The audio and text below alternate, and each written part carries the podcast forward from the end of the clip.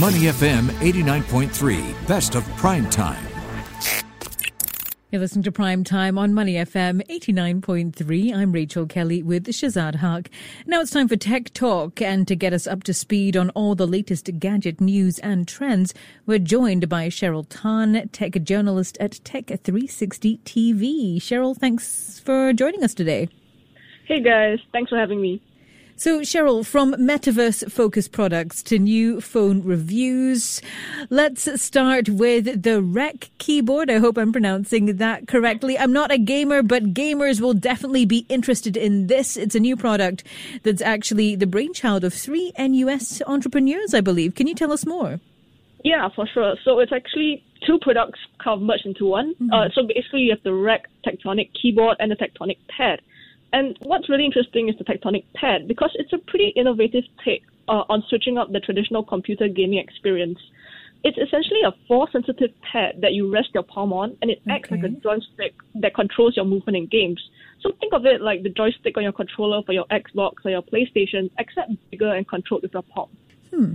So it's kind of like a pad, like a mouse pad that you would move your hand around. How does it work? Yeah, so think of it like a traditional trackpad, except it's not a trackpad. So you basically press your palm down and you move your palm like left, right, up, down to control your character in games. How is this different though from current keyboards on the market for gamers? Mm-hmm. So traditionally, games are played with you know the WASD keys serving as the controls for movement. But now with the tectonic pad, gamers can actually use their palm to control movement of either the camera or the character, which means that your fingers are freed up from the movement keys. And, you know, in popular mobile games like Dota 2 or League of Legends, the camera can be panned using the pad, which means your mouse is, you know, can be used for just executing commands. So it's definitely more efficient that way. Well, we know it's in the uh, Kickstarter funding phase uh, right now, Cheryl. And how much have they raised so far? What's next? Yeah, so the Kickstarter project has actually raised thirty-four thousand, and the company itself has raised, uh, I think, around three hundred thousand in funding, so well above their fundraising goal. What's next? Well, after the Kickstarter project, we'll definitely be looking at this going, you know, out for mass production. So I won't call it a game changer just yet, but mm-hmm. it's definitely something to keep an eye out for in the future. Hmm. So perhaps those that play games like Dota 2 and League of Legends. I sound like I know what I'm talking about when it comes to games. they might be interested in something like this. Is that right?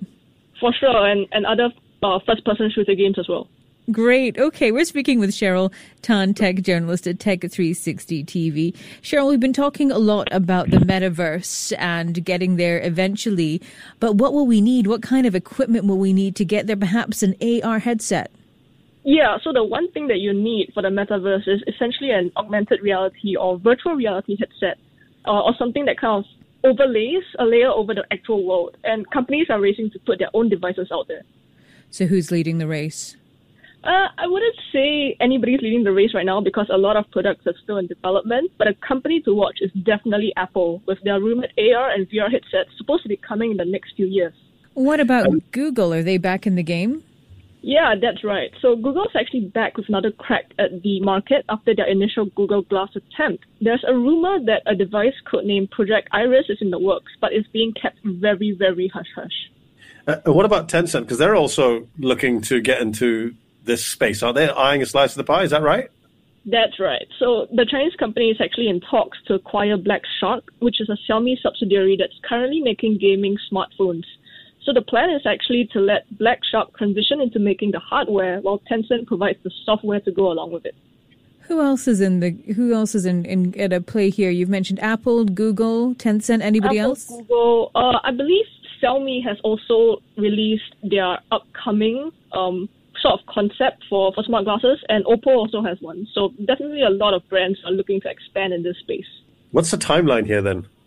Well, there's no real timeline set in stone because again, it really depends on how fast companies come up with both the hardware and the software, but we can definitely expect to hear more and more about these headsets and the metaverse over the course of this year and 2023 especially since people are snapping up property and all kinds. You want an AR headset to perhaps experience that, right? I mean, what exactly, other tech yeah. can we expect to come out to help people navigate the metaverse world? Oh, that's that's a really interesting question. I would say that there it would be cool if there's some sort of movement control because right now you're just you know basically moving around with again the WASD keys on your keyboard and stuff like this. But imagine if you could actually have a full rig setup at home, you know, where you can actually walk or crouch or jump and stuff like that. It would really be super immersive. I can hear how excited you're getting about that show. um, but sure. let's yeah, let's talk about something that's uh, probably a little bit more current and tangible for a lot of people. Uh, February now, we all know that means uh, Samsung's new Galaxy S22 series is around the corner. That's and with an official unpacked event on 9th of November. That's about 11 p.m. Singapore time. Uh, that also means there are plenty of leaks going around. And uh, people who missed the Note series will definitely be glad to hear that leaked marketing materials show that the S22 Ultra will come with a slot to store the S Pen stylus. What are some of the other features? Yeah, so there are rumors that you know the S22 Ultra, which is the flagship of the line, will also have a 5,000 milliamp hour battery, improved charging speed, and even possibly one terabyte of storage. We could also hmm. see the new, yeah, we could also see the new Snapdragon 8 Gen 1 processor in the phones, which will be really cool because there aren't many phones with this new chip for sale yet. But it is rather unlikely because the Galaxy S series phones in Singapore typically come with Samsung's own Exynos chip. That being said, Samsung did opt to put Snapdragon processors into their folding phones, so we might see the same thing happen here. What does this mean for users? Not much really, because in the previous generation, the performance and, and such were really quite neck and neck. So again, we'll have to wait until you know the benchmarks actually come in. But hopefully this year, you know, you won't really see much of a difference between the Exynos and the Snapdragon. What kind of price tag might be attached to these new offerings? It doesn't seem like the phones will be affordable, really, unfortunately. The base S22 version has been rumored to start at around 1,200 Singapore dollars, and the Ultra version is around 1,700 Singapore dollars, apparently. And that price will only increase for models with higher storage. Hmm. So, Cheryl, what else are you going to be looking out for in the week ahead? Any other launches? Uh, as Shazad mentioned, we've got that official Unpacked event for Samsung on the 9th of February. Anything else that you're going to be looking out for? Not right now at the moment, actually. These big launches typically don't really have a lot of other smaller launches around because nobody wants, you know, their airtime to be to, to have to be shared with with these bigger brands. So yeah.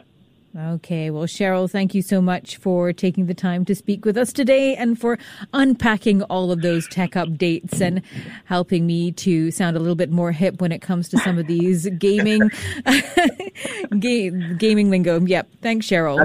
No problem. Thanks, guys. Thanks. We've been speaking with Cheryl Tan, tech journalist at Tech at 360 TV. You're listening to Money FM 89.3. To listen to more great interviews, download our podcasts at moneyfm893.sg or download our audio app. That's A W E D I O. Available on Google Play or the App Store.